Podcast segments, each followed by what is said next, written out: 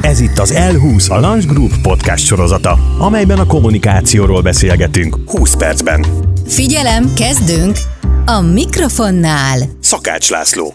Az L20 podcast sorozatának mai vendégei Herceg István coach, tréner, és egy rövid megszólalás erejéig Hídvégi Krisztina médiaigazgató a Newland médiától.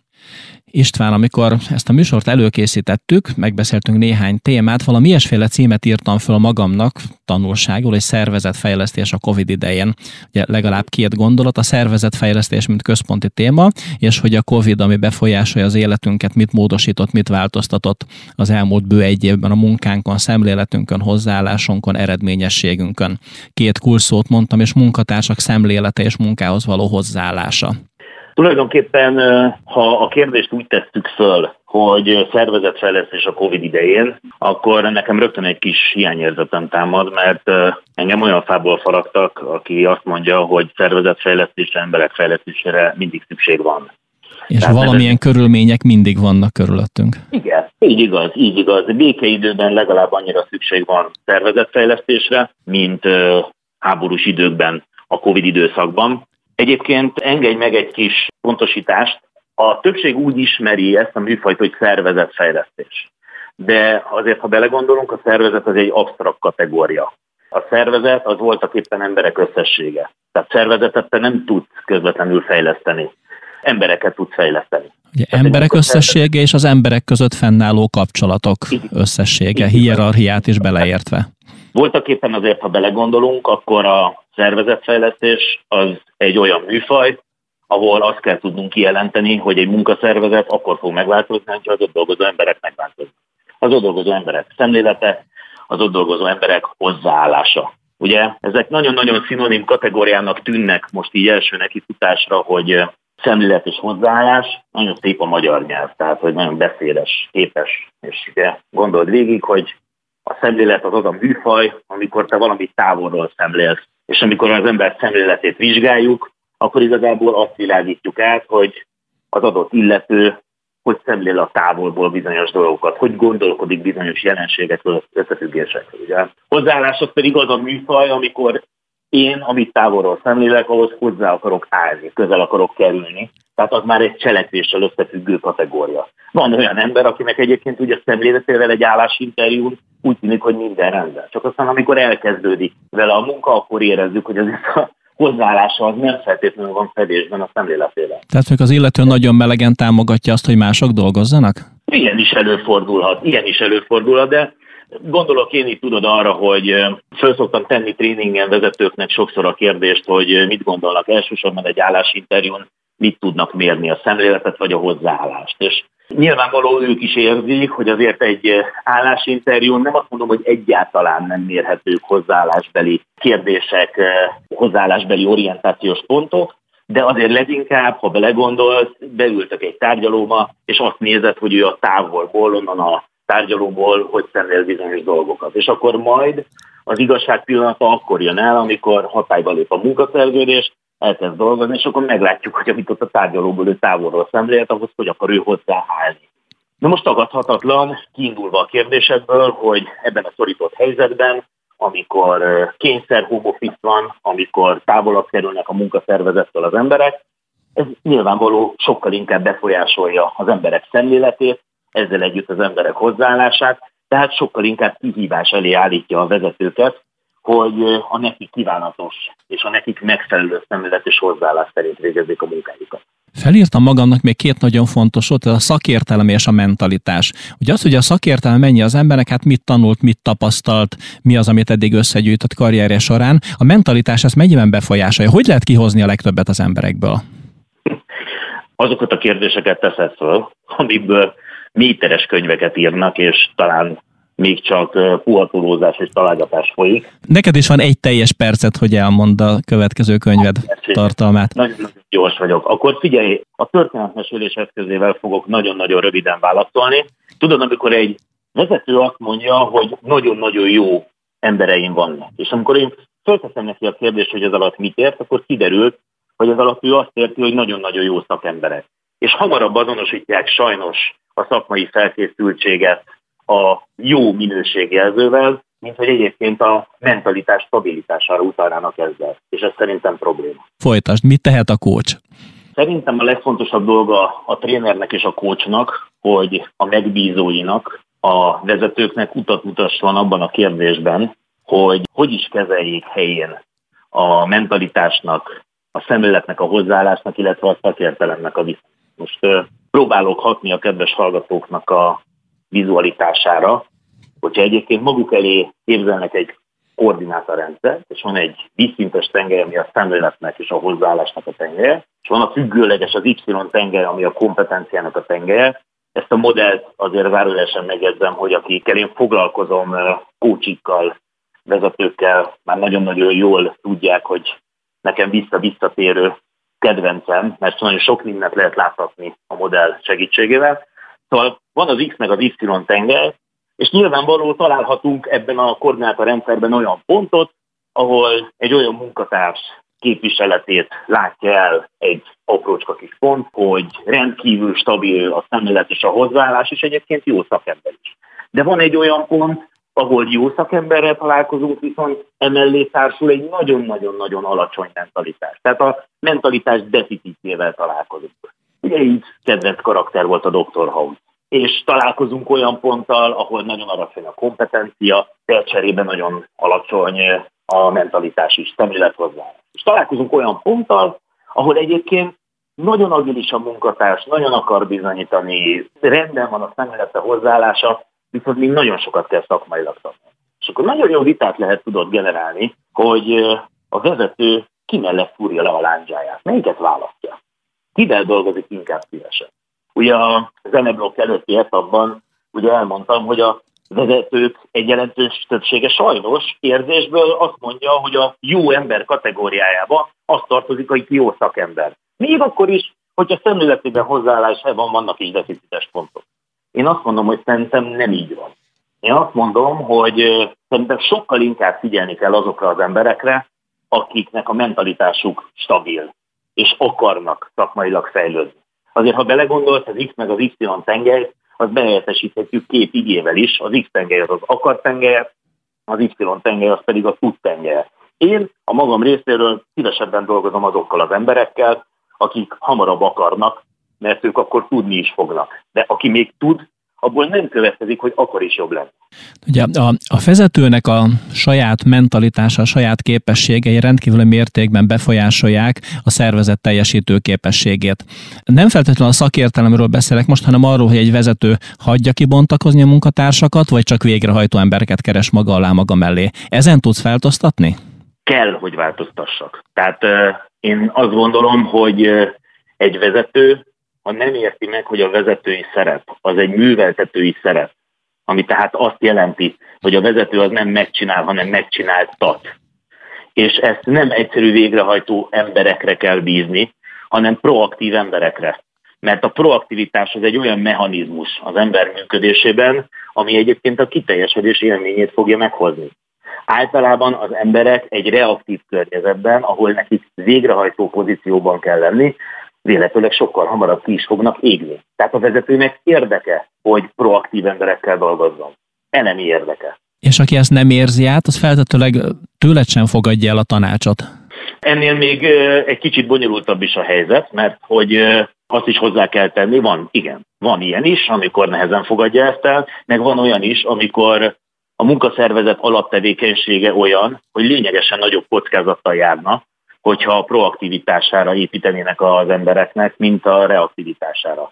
Gondoljunk bele, tehát légirányítás. Tehát, hogy nem azt mondom, hogy nincsenek olyan élethelyzetek, amikor szükség van a légirányító proaktivitására, de azért minden olyan munkaszervezetben, ahol magasabb rendezőelvű érdek kötődik a biztonsághoz, mint a fejlődéshez, ott azért a reaktivitásnak nagyobb szerepe van. Van ilyen is. De ahol a fejlődéshez nagyobb rendező, magasabb rendezőelvű érdek kötődik, ott szerintem a vezetőnek a proaktivitásnak a lehetőségét ki kell tudni alakítani. Ez az ő és az egész szervezetnek az elemi érdeke. És most egy rövid időre csatlakozott hozzánk Hídvégi Krisztina, a Newland Média média igazgatója. Krisztina, te vezetőként mit tapasztaltál, milyen eséllyel méret fel előre egy új munkatárs hozzáállását? Vezetőként korábban ösztönösen és mindig azt vallottam, hogy a szemlélet hozzáállás, illetve a szaktudás dimenziójában olyan ember célszerű választani, aki szemléletében, hozzáállásában stabil, és a szervezeti értékekkel megegyező e tekintetben. Herceg Istvánnal régóta dolgozom együtt, és ez az elsők között volt, amiben korábban az ösztönös vezetői működésemet ő megerősítette. Egyébként ezt a vezetői szemléletet erősítette a mostani Covid helyzet is. Az idézőjelben háborús helyzetben vezetőként a hozzáállásra még nagyobb hangsúlyt kell fektetni. Egy vezető nem mehet sokra egy válsághelyzetben azokkal a munkatársakkal, akikkel megint idézőjelben, hogy csak egy stabil szakmai tudása volt, hiszen teljesen új korábban sosem látott munkarendben, vagy teljesen megváltozott munkakörben, vagy átalakult szervezetű struktúrában, stb. stb.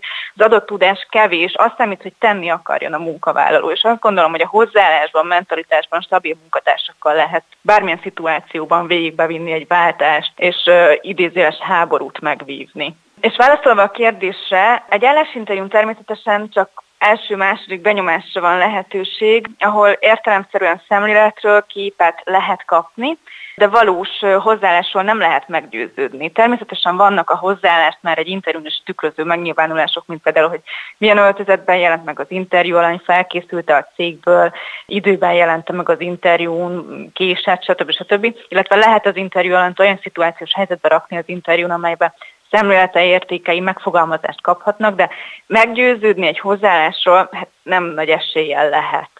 Ráadásul, hogy milyen szemlélettel és hozzáállással érdemes viszonyulni a céghez, amikor valaki munkába áll, jelenleg az iskolában nem, vagy nem olyan falsúlyosan tanítják, mint nem tudom, például Rákóczi szabadságharcot, és mivel nem tanítják, vagy nem olyan falsúlyos tananyag ez, ezért az ember abból fűz, amit ugye otthonról hoz, ha hoz, és ha pedig nem hoz, akkor az a tapasztalat, hogy erre a vezetőnek kell megtanítania, és ez egy nagyon embert próbáló feladat, mert a vezetői működés legnagyobb részét pontosan azt köti le, hogy egy vezető kvázi tréner és coach módszerekkel terelgeti a munkatársakat a cég értékeinek megfelelő hozzáállás irányába. Visszatérve, az új munkatárs hozzáállásának felmérésének eszélyei azzal nőnek, hogy hát van a három hónap, ami mind a szervezetnek, mind a munkavállalónak próbaidőt jelent, vagyis Előre elméleti síkon letapogatjuk a szemléletet, és majd a vezető a munka frontján méri le a konkrét hozzáállást. És ahogyan mondtam, ez a munka frontján való lemérés nem azt jelenti, hogy a vezető csak vár, hogy a három hónap alatt majd valami kijöjjön, hanem ebben a vezetőnek nagyon aktív szerepet szükséges vállalnia. Én vezetőnként például kényesen figyelek a negatív, tétlen hozzáállásra, ez azt jelenti, hogy ha valamilyen új feladat, új kihívás esetén úgy kezd hozzá a munkavállaló, hogy az a baj, vagy azért nem lehet, akkor az az én vezetői felfogásomban, illetve a Lunch Group Newland szervezeti értéke rendszere mellett ez tarthatatlan, és vezetőként fel kell mérni azt, hogyha munkafrontján tapasztalt hozzáásban deficit van, illetve hogy több energiába, erőforrásba kerül-e beállítani a nem megfelelő hozzáállás, mint amennyi értékteremtő képesség, a hatása az adott munkaszervezetre az egyenek van, akkor vezetőként be kell itt avatkozni, és az adott esetben a munkavállalótól való megvállást is jelentheti ez. Fontosnak tartom azt elmondani, hogy egy vezetőnek szervezetfejlesztési pszichológiai aspektusban figyelembe kell venni, hogy az egyén hozzáállása szemlélete igenis alakítható. Azonban a vezetőként cégérdeket is kell nézni, így pedig az az aspektus is ott van, hogy nem mindig engedhető meg, hogy kivárjuk, hogy megfelelővé váljon az egyén hozzáállása szemlélete, és ebben szükséges szűrőt alkotni a vezetőnek, és a két frontot felmérve meg kell hozni a döntést, illetve cselekedni kell. A Covid időszakban szereztél olyan tapasztalatot, ami alapvetően vagy jelentősen átírta a korábbi tudásodat? Átírni nem írt át semmit, inkább megerősített bennem korábbi ösztönös gondolatokat. Ilyen két terület például az elköteleződés, illetve a home office, ezt hadd fejtsem ki, az elköteleződés tekintetében korábban is úgy működtem vezetőként, és a Lunch Group Newland is úgy működött korábban is ösztönösen, hogy nagy energiát fektettünk a személyes vezetői szerepvállalásra az elköteleződés kialakításában. Most külső környezeti hatásra a munkavállalók távolodásával egyenesen arányosan még többet kell tenni az elköteleződés növelésére és fenntartására, és ez igenis vezetői feladat. A munkavállaló, nyilván főleg minél nagyobb egy szervezet nem tudja magától megtalálni a helyét, nem tud magától elkötelezetten viselkedni, és ebben a vezetőnek kell szerepet vállalni vállalnia, vagy fellépnie, főleg akkor, amikor egy válsághelyzetben a korábbitól drasztikusan eltérő munkakörülményben egyébként is törvényszerű a helykeresési reakció. A vírushelyzetben ugye nem magától növekszik a munkavállalók elköteleződése, hanem a munkavállalóknak a bizonytalanság érzete és kiszolgáltatottság érzete növekszik automatikusan, melyet a vezető aktív beavatkozással elköteleződés növelésre tud fordítani. A másik front, amiben megerősítést adott számomra a COVID időszak, az a tartós otthoni munkarend negatív, vagy nem az eredeti céloknak megfelelő hatása, természetesen annak pozitív lehetőségei mellett. Ugye korábban egyre élesebb érveket hallottunk amellett, hogy a 21. század technológiai infrastruktúrája mellett teljesen feleslegessé válik, vagy válhat az irodai fizikai jelenlét. A rendszeres home office azonban az elmúlt egy éves tapasztalataink szerint nem ennyire fekete-fehér, nem ennyire egyértelmű. Nyilván a koronavírus járvány kapcsán kezdetben csupa jót lehetett hallani, hogy az emberek ugyanúgy tudnak otthonról dolgozni, mint a munkahelyükön, vagy mintha a munkahelyükön lennének, és mi is a Lunch Groupnál hálásak vagyunk a munkatársainknak ezért. Fontos azonban hozzátenni, hogy az elmúlt egy éves home office nem valós összehasonlítási alap, mert ez nem igazi home office, ez egy kényszer szülte otthon maradás, mely helyzetben mindenki sokkal rugalmasabban áll egymáshoz a munka kapcsán, így a segítsünk egymásnak átment a munkafrontra is, elfogadóak vagyunk és voltunk azzal, hogy van, akinek otthon kellett tanítani, vagy van, akinek otthon kell tanítani a gyermekét, van, akinek meg kellett birkózni a digitális átállással stb. stb. A korábbi feszes határidők lazultak, számos munkarész is kiesett sok helyen. Érdekes az is, hogy a home office azért találták ki, mert alapvetően az ember otthonában nő a komfortérzet, vagyis ezáltal növelve a munkatárs kényelmét, várakozások ugye a lojalitást, motivációt és hatékonyságot is növekedni vélték automatikusan. Azonban én azt gondolom, hogy ebben azért van egy erős ellentét, hiszen nem véletlen az a mondás se, hogy komfortzónában nincsen fejlődés. Csak a home office-ról órákat lehetne még külön beszélni, viszont azt gondolom, hogy a rugalmas munkavégzési lehetőség ma már egy alap dolog, de szabályozott formában vitathatatlan a pozitív hatása, de ott is ott van, hogy semmiképpen nem a lojalitást, motivációt segítő faktor, sőt a tartós otthoni munkarend csak jobban megnövelte a lojalitást, az elköteleződés, a hatékonyság növelés miatti vezetői szerepvállalást, feladatok mennyiségét. Azt gondolom, hogy sokaknak kiderült az is, hogy igenis szükséges a fizikai értelemben vett jelenlét a munkafronton is. Mit adnál át ebből a tudásból, tapasztalatból más vezetőknek? Ha mindenből, amiről beszélgettünk, egyetlen üzenetet tarthatnék csak meg, akkor azt mondanám, hogy csak arra tudom bátorítani a magyar cégvezető kollégákat, sorstársakat, hogy gondolkodjanak el azon, hogy hogyan tudnak nagyobb hangsúlyt fektetni arra, hogy tisztán lássanak a munkatársak szemléletével és hozzáállásával kapcsolatban. Ez ami nálunk mindig kisegített egy válsághelyzetből vagy egy változásban. Szóval a szervezetépítésről, szervezetfejlesztésről beszélgettünk. Adott a helyzet, a covidos időszak tart egy éve, tart a lockdown, még mindig be vagyunk zárva, nagyon sokan be vannak zárva. Egyesek szerint akár 2022-ig is elhúzódhat ez az állapot. Isten, milyen hatással lehet ez a szervezetekre, a szervezetek működésére? Rendkívül nehéz erre röviden válaszolni, ez egy nagyon összetett probléma. Ha megengeded, akkor egy kicsit távolabbról kezdem. Ennek történelmi hagyományai is vannak Magyarországon. Alapvetően Kelet-Közép-Európában, Magyarországon eleve hajlamosak az emberek arra, hogy bizonyos élethelyzetekben negatív kezdőpontot legyenek fel. Tehát, hogy ha most így körbenézel a munkaszervezetedben, és magad elé képzelsz egy olyan szituációt, hogy adsz egy megbízást a munkatársadnak, van egy megoldandó feladat, akkor gondold végig, vagy majd mérd le, hogy az eseteknek hány százalékában fogja azzal kezdeni a munkatárs, hogy fú, az a baj, vagy hogy azért nem lehet megcsinálni. Az a baj, hogy igen, szóval én ezt százezerszer hallottam.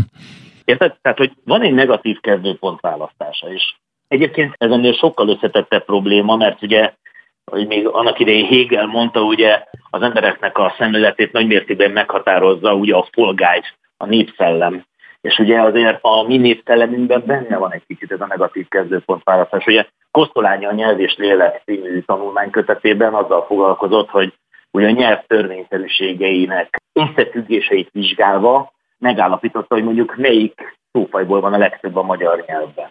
A magyar nyelvben jelzőkből van a legtöbb. A melléknevet nyelve a magyar nyelv. Hát ettől ilyen szép a költészetünk, gyönyörű.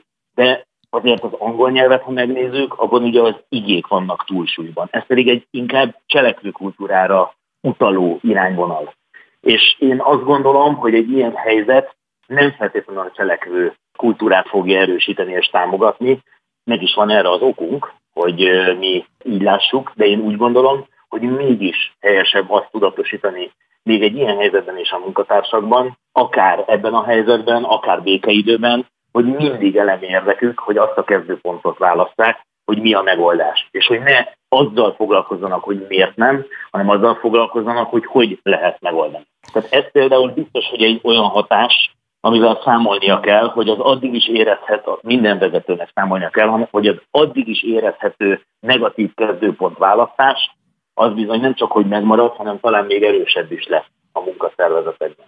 Ugyanakkor még ezzel párhuzamosan azt is érdemes kiemelni, hogy azért, ha belegondolsz, távol vagyunk a munkaszervezettől, távol vagyunk a, a munkaszervezet közösségi terétől, nincsenek kávézások, nincsenek beszélgetések az üdítőautomata mellett, stb. stb.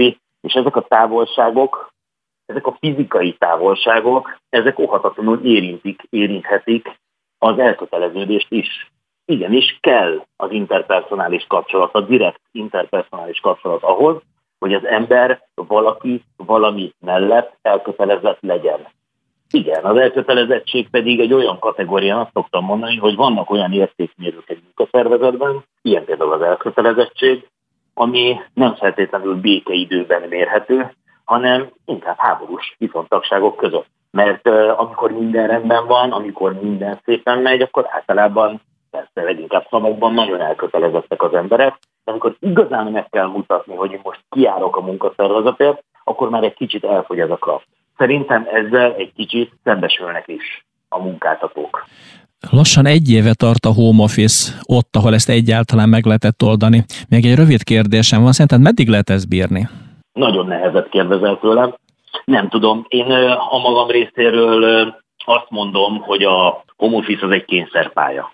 Tehát van annak oka, hogy munkahelyek jöttek létre évszázadok alatt, és a munkavégzés helyszíne az az otthonunktól egy kívülálló helyszín, és nem az otthonunk a munkavégzés. Ugye az irodalomban szoktam mondani, hogy a hely szelleme. A helynek van egy szelleme. Van egy szelleme a nappalidnak, van egy szelleme a konyhádnak, és így tovább, és így tovább. És nem gondolom, hogy érdemes a munkát bevinni a nappaliba hosszú távon érdemes bevinni a munkát a konyhában hosszú távon, ahova a közös főzős élmények, a nappaliban a társasjátékozós élmények kötődnek. Ugye a pszichológia azt mondja, hogy bizonyos helyszínekhez kötődik bizonyos szereptudatosság. És ugye abban az esetben, ha én munkahelyen vagyok, akkor egyfajta szereptudatossággal nagyobb eséllyel fogok tudni beleállni a munka középpontjába, mint hogyha egyébként otthon vagyok és leülök arra a székre, ahol egyébként enni szoktam, ahol beszélgetni a feleségemmel, a gyerekekkel, stb. stb.